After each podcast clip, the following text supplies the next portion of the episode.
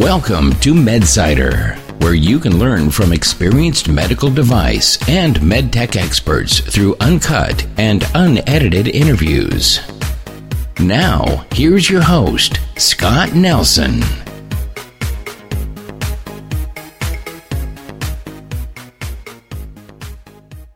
Hey there, ladies and gents, it's Scott, and welcome to another edition of MedSider. Before we get started with this interview with Mark Duvall, just a few quick messages. First, if you've enjoyed these interviews over the past several years, maybe it's been four or five uh, for some of you, please head on over to iTunes and rate the podcast. It's relatively simple to do.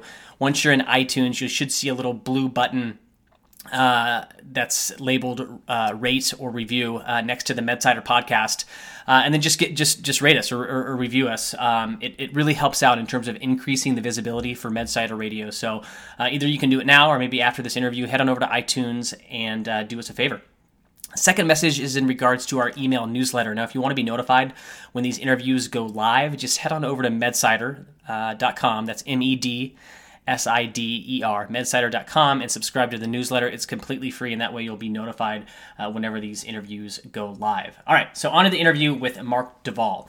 Uh, we are going to learn about the recent First Amendment cases or free speech cases uh, that the government has lost and what the outcomes mean for medtech companies moving forward. Uh, we're going to discuss the criminal cases, or the recent criminal case, I should say, against Vascular Solutions, and why everyone in medtech should pay attention why the government's focus on speech versus conduct is so important, uh, the government's recent rec- recognition that off label promotion is legal as long as it's wholly truthful and not misleading. Yes, you heard that right. Off label promotion is legal, uh, as noted in this recent Vascular Solutions case. Uh, and then Mark's advice for medtech leaders uh, in light of the government's losses to these uh, aforementioned First Amendment cases uh, and, and, how they should respond moving forward. so, Mark is a fantastic interviewee. Uh, very not only is he very intelligent, but also very very personable uh, and, and, presents uh, in a in a fantastic way. Uh, and before we get down to the, the actual interview, I'll give you a little bit more of a background in regards to Mark himself. He's the president of Duvall and Associates, uh, a law firm dedicated to counseling companies in the medical device, pharmaceutical, biotech, food, and nutritional supplement industries. And prior to founding the firm, uh, Mark was general counsel for 3M Pharmaceuticals and Drug Delivery Systems, uh, working both domestically and internationally.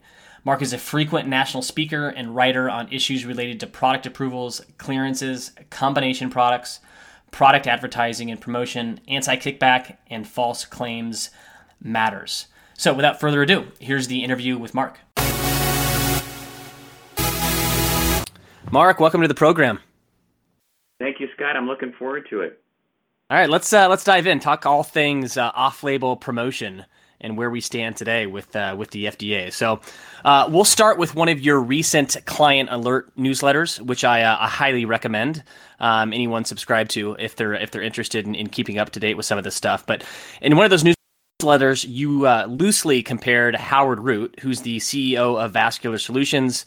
You compared him to Louis uh, Zamperini, who, as many know, is the uh, the main character from the movie Unbroken. And I think actually in that same piece, uh, you uh, you quoted uh, Howard Root as uh, as uh, let me pull up the quote here. It's uh, I think Howard stated, "This is the most decisive victory since Operation Desert Storm."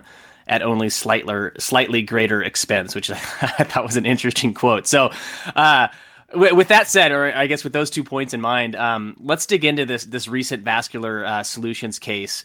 Um, and for those of for those that aren't aware of it, can you kind of provide a high level overview first, and then we'll kind of dig into some of the key takeaways? You bet. Yeah. Well, the vascular solution case in, involved the VariLase product, um, and if I were to summarize, I think I you know it's basically the, it's the, the bright tip, and its counsel was indicated for the treatment of varicose veins and, and varicosities that are associated with the great saphenous vein and for the treatment of incompetence and reflux of su- superficial veins in the lower extremity. And the government um, was uh, basically had said that they were promoting outside the, the, the, the cleared indication. And as you know, when you get a, a general intended use statement cleared from the agency, it's like an umbrella, if you will. And under that umbrella, there's a collection or a bundle of specific indications uh, indications for use for to which the product could be put.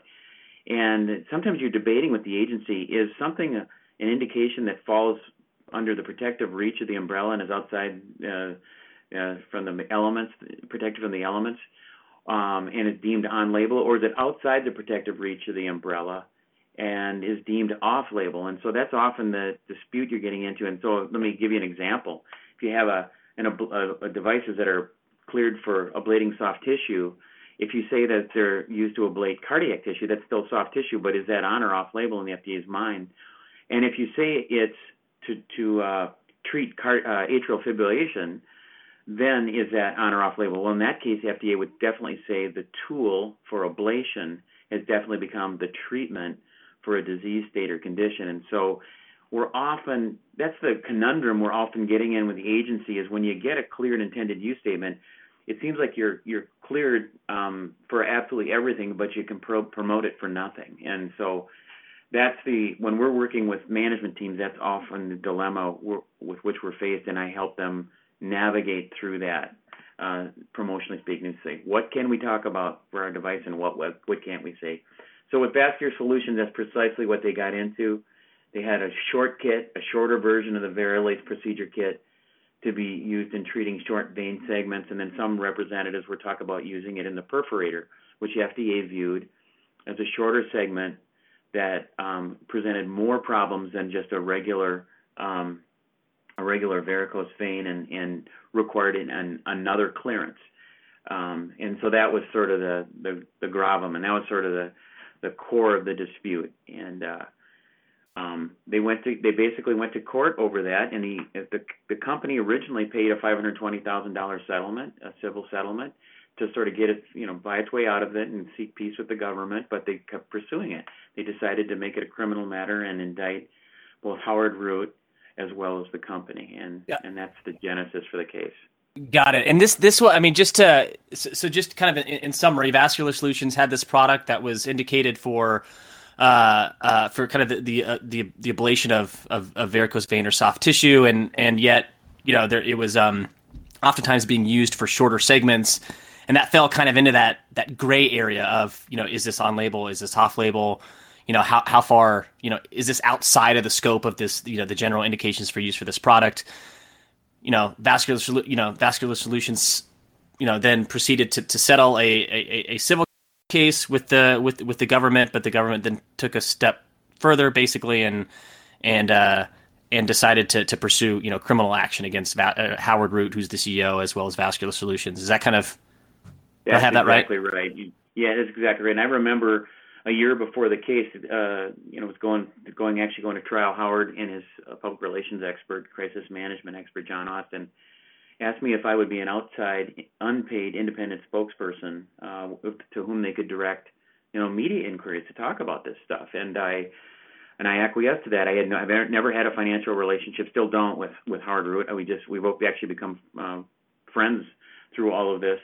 Uh, I'd, I'd been a social acquaintance with him at different CEO VC meetings, et cetera, industry type meetings, but so I got funneled everything in real time so that I could respond to the Wall Street Journal, the Minneapolis Star Tribune, or whomever might have questions about the case. And it was just interesting. I remember saying a year ago, or a year before the case, I said, Howard, just you know, don't you don't have to concede that this is off-label. You know, this under FDA's general versus specific use guidance document, I feel very firmly, very firmly that this is an on-label use. And if you interpret that guidance properly, and in fact, that's what they did in defense and the crazy thing, the crazy thing about the defense was they they rested after the prosecution's case. So you can imagine that the defense, who had 20 witnesses lined up, actually after the prosecution rested case, they also rest, which just made the the jaw of the judge drop as well as the prosecute prosecuting attorneys and so, uh, presented no cases because they felt they had done a good enough job on cross examination. And case in point, they took Dr. Neil Ogden, who is a branch chief with whom I work a lot, and he's a very highly respected, honest guy, and he testified honestly. They basically led him through a path of cross examination that got him to admit that the, the use in perforator veins could be considered on label. Well, that destroyed the FDA's case right there. But that's the kind of stuff that goes on in these cases. But it was it was a fascinating case to follow. And you know they basically took him to the general versus specific use guidance and also a modifications guidance that suggested that he, in interpreting either of those, you could one could conclude through FDA's own guidance document that these this per, use in perforators was on label. So Got it. Uh, they did a they did a masterful job of that that in that case the King and Spalding lawyers as well as uh, the Fredrikson and Byron lawyers.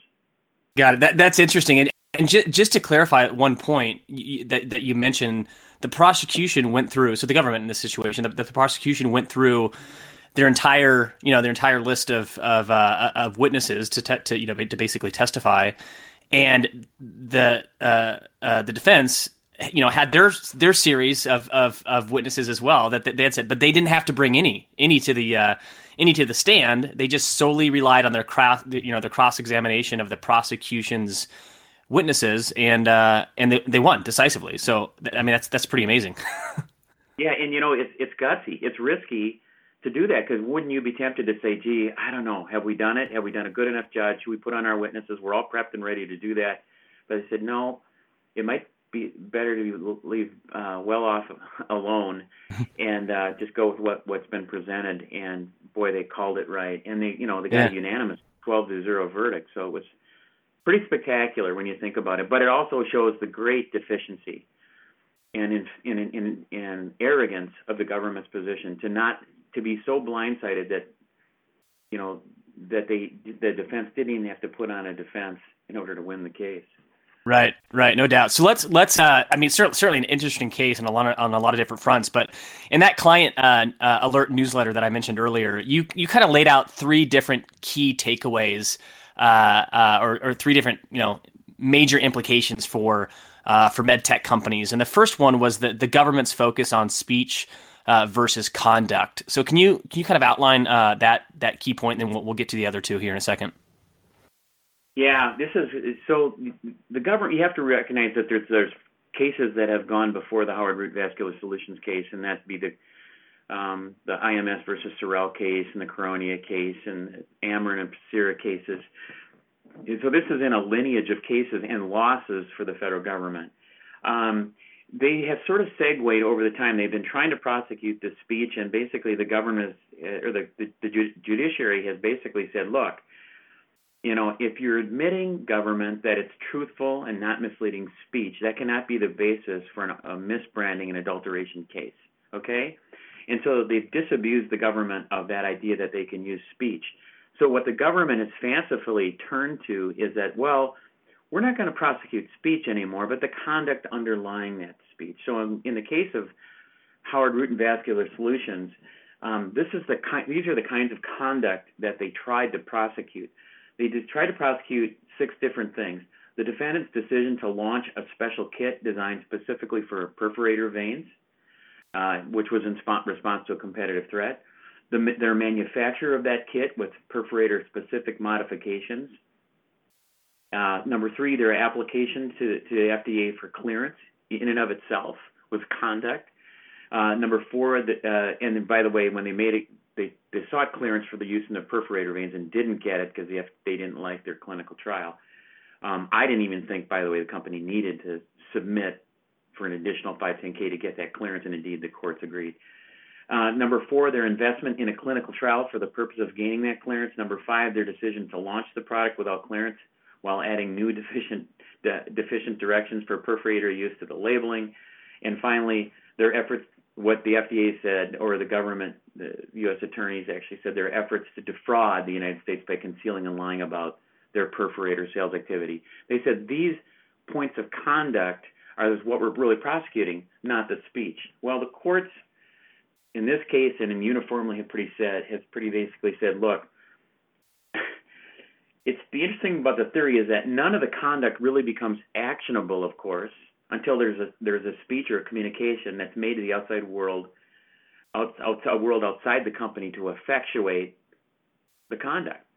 So basically, what Judge Lamberth has said in the past is that the regulation of marketing and and and promotional activities and the regulation of conduct, you can only regulate, regulate conduct to the extent that moving one's lips is conduct, or to the extent that affixing a stamp and distributing information to the mails is conduct. You, you know, it's ridiculous to think you can get indirectly at something we're telling you you can't do directly. The conduct is really synonymous with the speech. So it was a fanciful theory. The government keeps trying, and it has lost on, on that grounds now, and that's a Got very it. important basis for their prosecution. Eh, so, Mark, j- just to be clear, you, you laid out kind of six different points uh, or six different kind of points of conduct that the prosecution addressed in the trial, and you're saying because Vascular Solutions really didn't ever, you know, uh, you know, present that or or market based on some of these things, it really wasn't conduct, right? Uh, or I, I, should sorry, it was it, it really wasn't ever speech versus you know conduct. Um, is am I kind of understanding that correctly? Well, it doesn't become actionable. None of the conduct becomes actionable until there's communication to the outside world.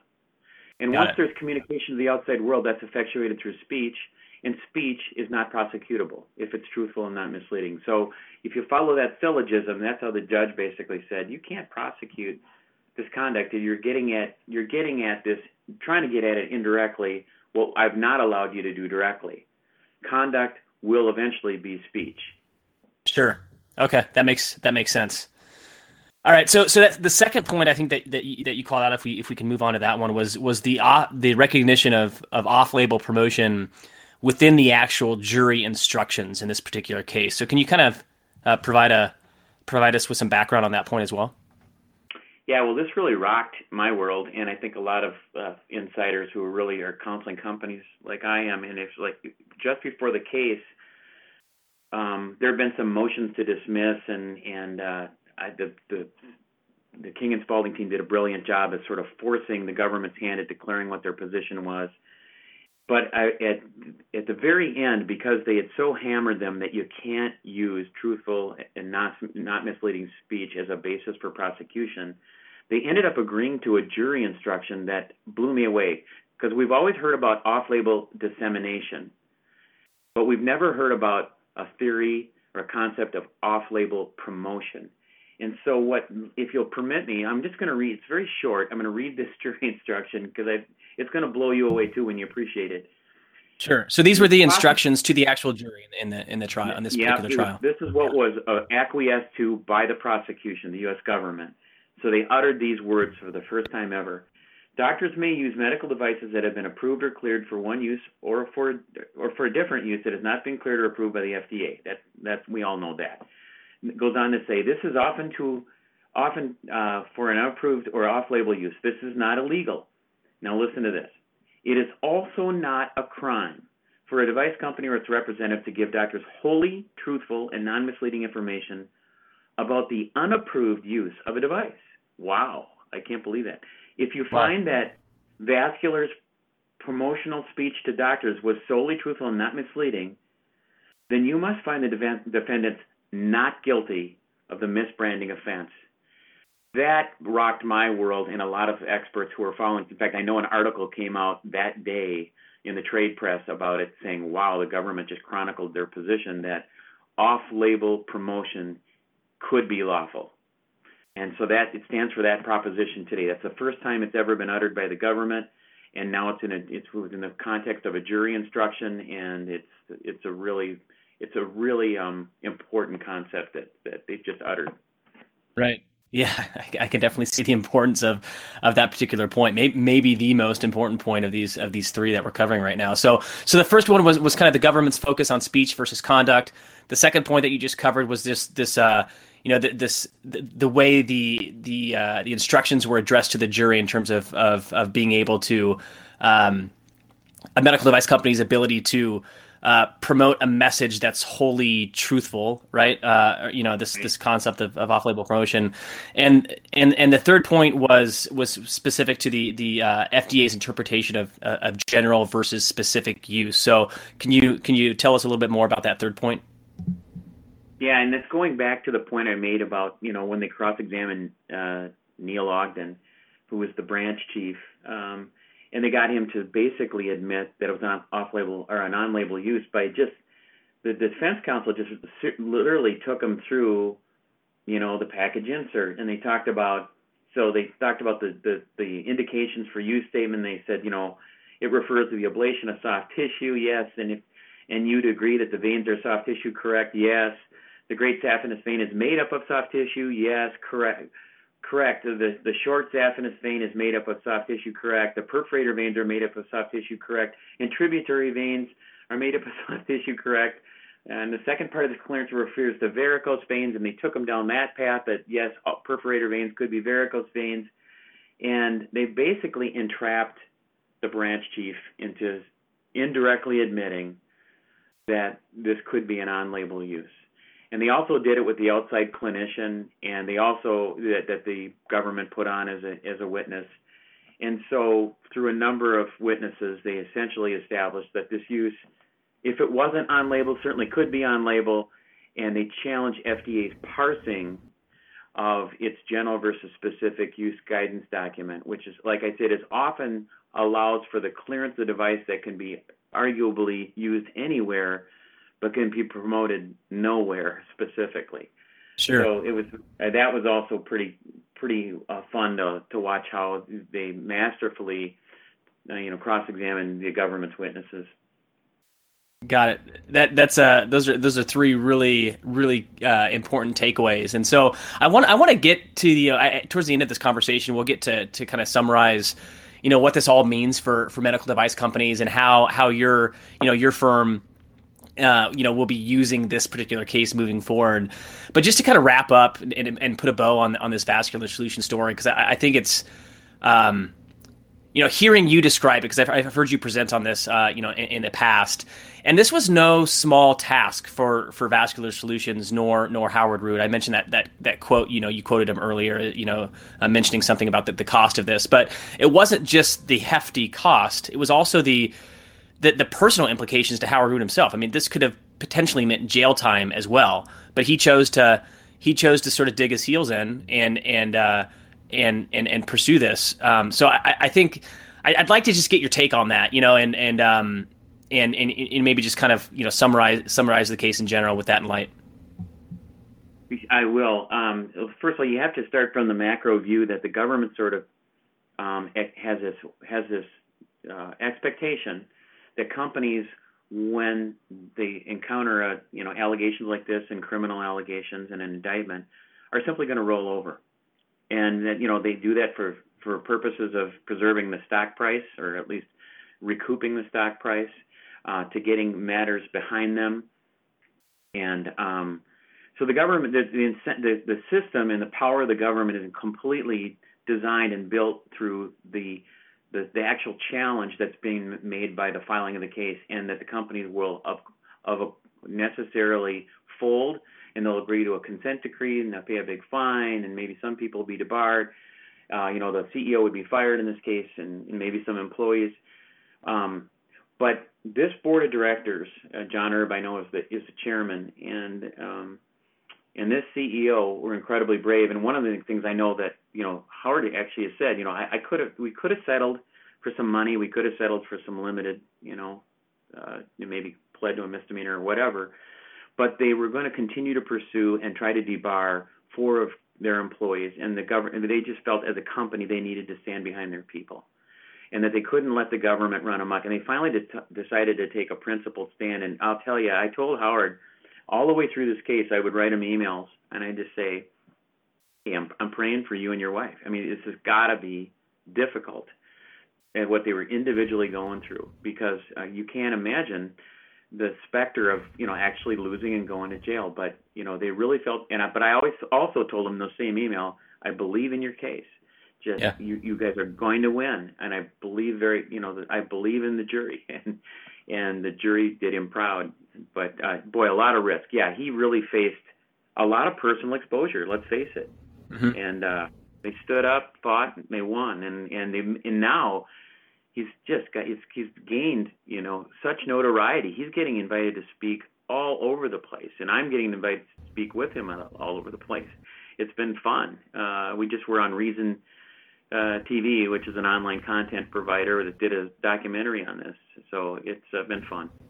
Yeah, that, on that note, yeah, I'm glad you mentioned that documentary because I, I, think you had forwarded me a, a, link to that. But I would encourage everyone that's listening go go check that out. Yeah, I'm, I'm, sure it's pretty easy to find. You just do Google search for Reason TV, you know, vascular solutions documentary of, of some sort is probably pretty easy. But that's a it's a great piece, um, and I, I, would definitely highly recommend everyone everyone to, to listen to that. And I, I, just you know I remember hearing you talk about this case uh, for the first time at, at a local meeting here in Minneapolis, and I know you were it, you could you could see that you were pretty passionate about it, but I, I just didn't under I personally didn't understand sort of the I, would heard about it in the news, but really didn't understand kind of the the nuances of the case and what it meant. But just to just to kind of fully you know try to fully grasp you know the, the stance that Vascular Solutions took, Howard Root took, and um, you know I, I don't know. I mean I, I, know Vascular Solutions, but certainly I don't know Howard Root personally. But it, it's just it's just cool. I mean from a you know if you're in, if in the med tech space. Um, it's just it's just cool to see you know a company take you know, especially a public company take a, yeah. a, you know a principled stance you know and and, and you know to, to see that they actually ended up winning in such decisive fashion is it's just it's cool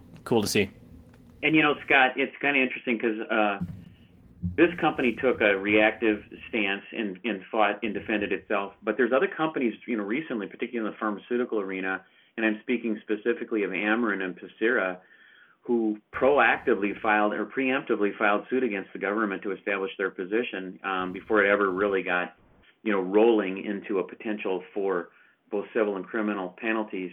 And you know, you give those companies a lot of credit for going out there and saying staking out their position and winning. So again, the, the, there's a high level of inertia going against the government. They keep losing these First Amendment cases, and I, you probably don't know this, but I want to alert you to this that just yesterday the government, um, how, I think it's the Health Energy. Let me pull it up here. Uh, I got it right in front of me. Sure.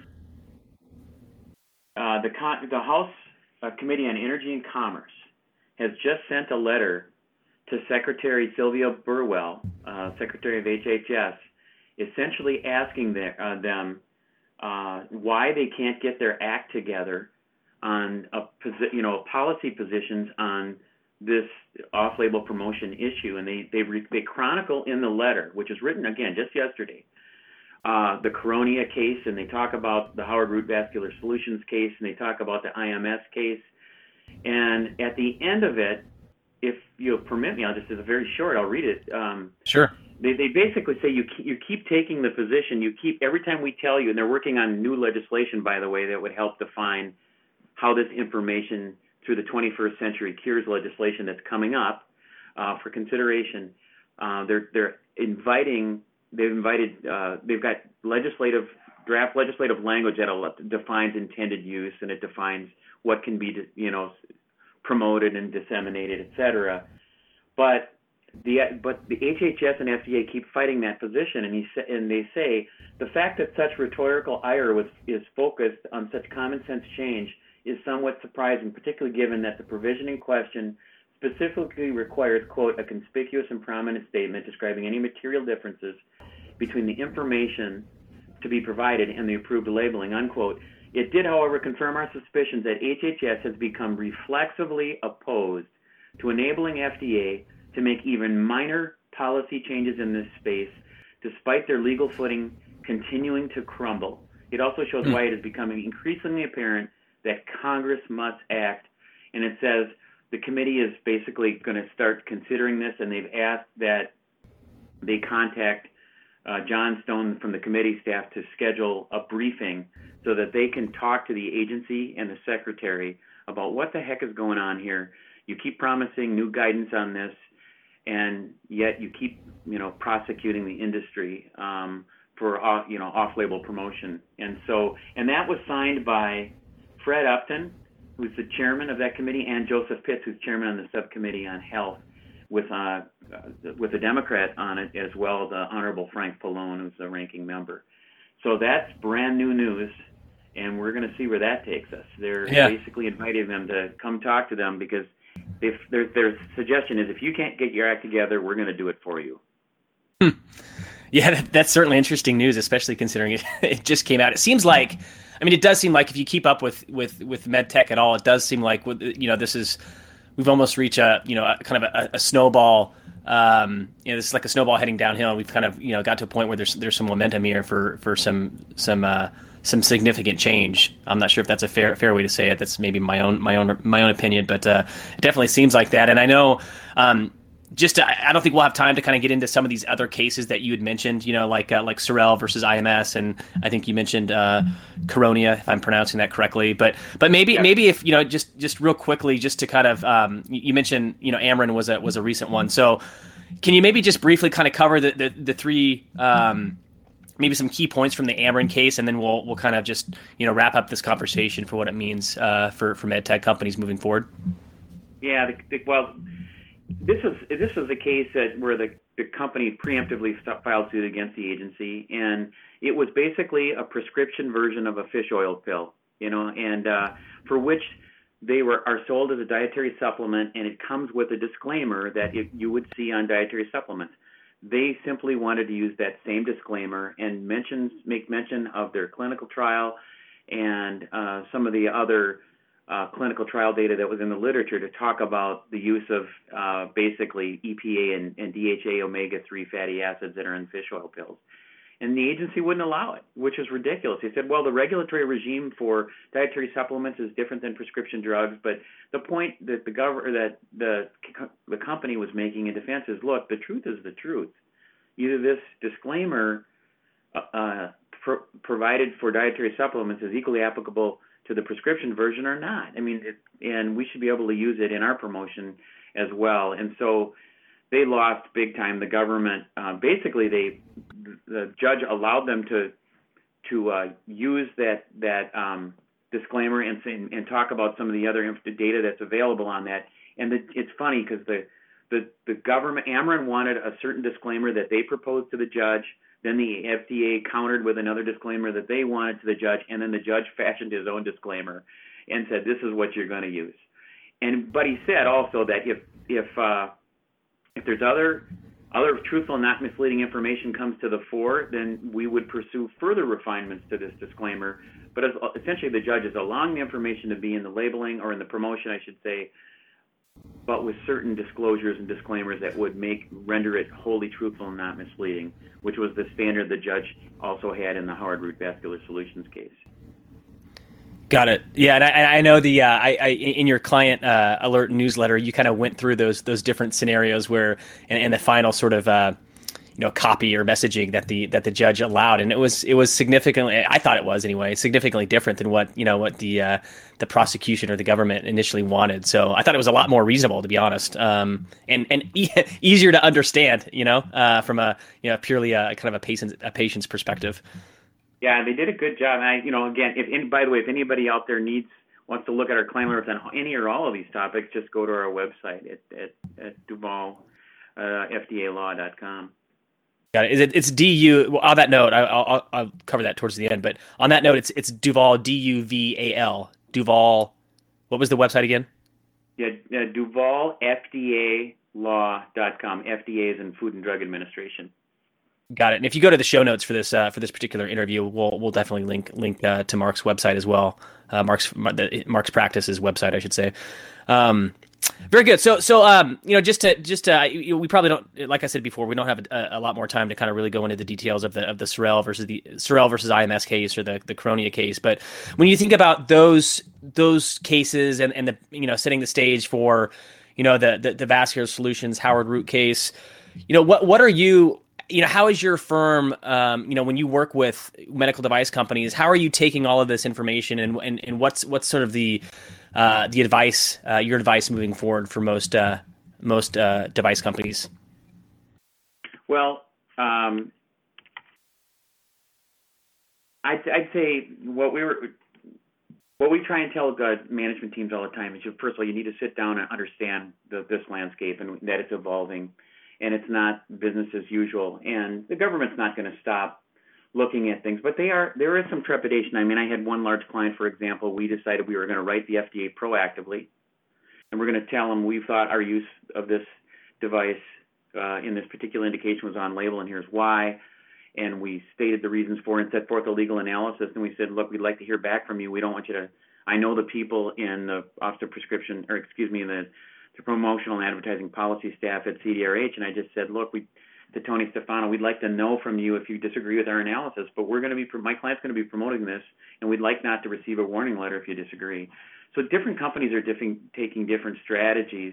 And by the way, that that has gone on for four months, and the company has been promoting it lawfully uh, during that time. And the FDA they got back to us and said, hey, we're Mark, we're not going to answer this because it's kind of a one-off, and we're trying to reformulate our position generally. And it, so your request transcends an, an, an industry need to define this area. But I tell management teams all the time, you're you're going to be you got to sit down and not let your sales and marketing organization be exposed.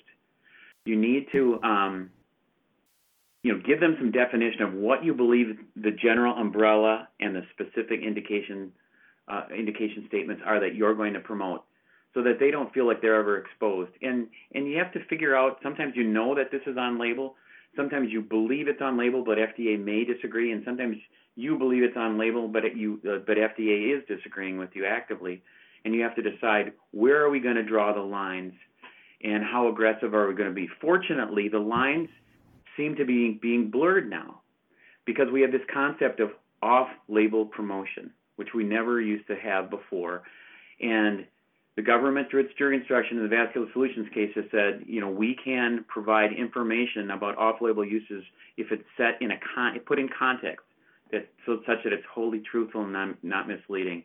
What wholly truthful means in the eyes of the government versus industry uh, is going to be tested going forward, but we need to consider that. So I just take management teams through that analysis all the time, and we figure out how aggressive do we want to be in promotion and we look at the full panoply of promotional efforts from, you know, sales representative uh, work to the establishment and creation of sales collateral materials to your website to your booth panels to your social media and website presence, uh, et cetera, et cetera, et cetera, to you know providing grants for physician initiated uses or grants for CME courses on off-label uses.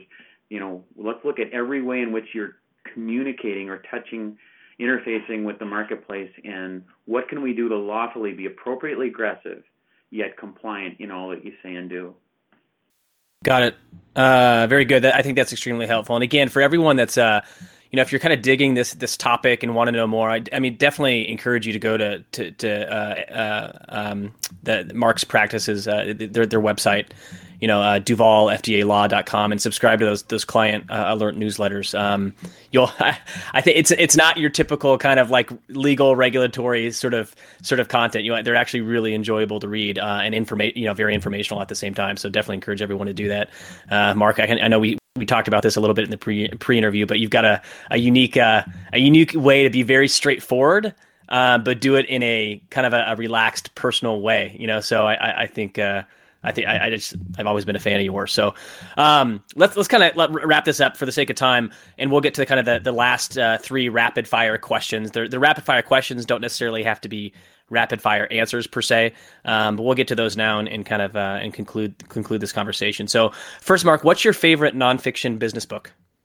Yeah, that's kind of funny. I looked at that. I I really don't have one. I I, I would say this. Um, I try to conduct my affairs in my life through the Bible, and you know that's probably an odd answer for this interview, but I got to that by way um, of the Seven Habits of Highly Effective People. Uh, that, that book sure. because it talked about the ser- servant leadership qualities of Jesus. So I I try to conduct myself that way. But the book I'm next getting to um, is um, True North by Bill George, and uh, I know I work for Bill. I, I saw him at a book sign at a where he made a presentation and he signed my book, my True North book, and I can't wait to get it because he's a man who approaches life from a faith perspective as well. Got it. Very good. Uh, I think a lot of people will appreciate that that that take. Uh, so, second question: Is there a business leader uh, that you're you're following right now, or one that uh, that that's inspiring to you? You know, that's a that was a great question too. And not there's not a singular business leader I follow. I love the clientele I have. I'm, I work with an amazing array We've had 730 clients over my 13 years, and I work with an amazing array of CEOs and VCs, and I just I never cease to amaze me what I can learn just by being working in and around these people, and that's the people that inspire me, and I love I love my clientele, and I think I learn a lot from them, and I'd like to think they learn from me as well. Sure, that's cool. Uh, and then lastly, uh, when thinking about your career in uh, in healthcare, if we had the option to to rewind the clock, uh, what's the one piece of advice you'd tell your 30 year old self? Yeah, well, first of all, you you never. I I got here without a, a predefined path or thought. It's just like uh, I just worked hard. I was intellectually curious about everything that I did, and I tried to you know do everything with excellence and passion. And ultimately, you know, it just seems like you know you get led to the place you should be, and uh, I think that's how I got here. I thank God for where I'm at. My practice is super fun, and I have a great uh, great people working for me and around me, and uh, continue to continue to grow and I just enjoy what I'm doing. It's a blast, to be honest. To be, it's a privilege to be in this industry, knowing that you're developing uh, devices and drugs and, and other products that that save and help people's lives. Got it. Very good. Uh, so, Mark, I'll have you hold on the line here in a second as I as I conclude this. But uh, but thanks again for your time. Really appreciate it. Again, everyone go to uh, uh, DuvalFDALaw.com and, and subscribe to those client alert newsletters. You won't be uh, you won't be disappointed. They're really good. Uh, and then if you if you get a chance, um, please rate this uh, this show in iTunes. It really helps out helps us out in terms of increasing you know the the visibility for the MedSider podcast. And if you want all of these interviews delivered to your inbox uh, whenever they go live, just go to medsider.com and and uh, and sign up to the to the to the email newsletter. Uh, it's totally free. Uh, I don't I won't kill you with I won't kill your inbox. I don't send them out too too often, and but when I do, I I try to make sure they're valuable. So with that said. Uh, thanks for your listening attention. Uh, and until next uh, episode of MedSider, everyone, take care.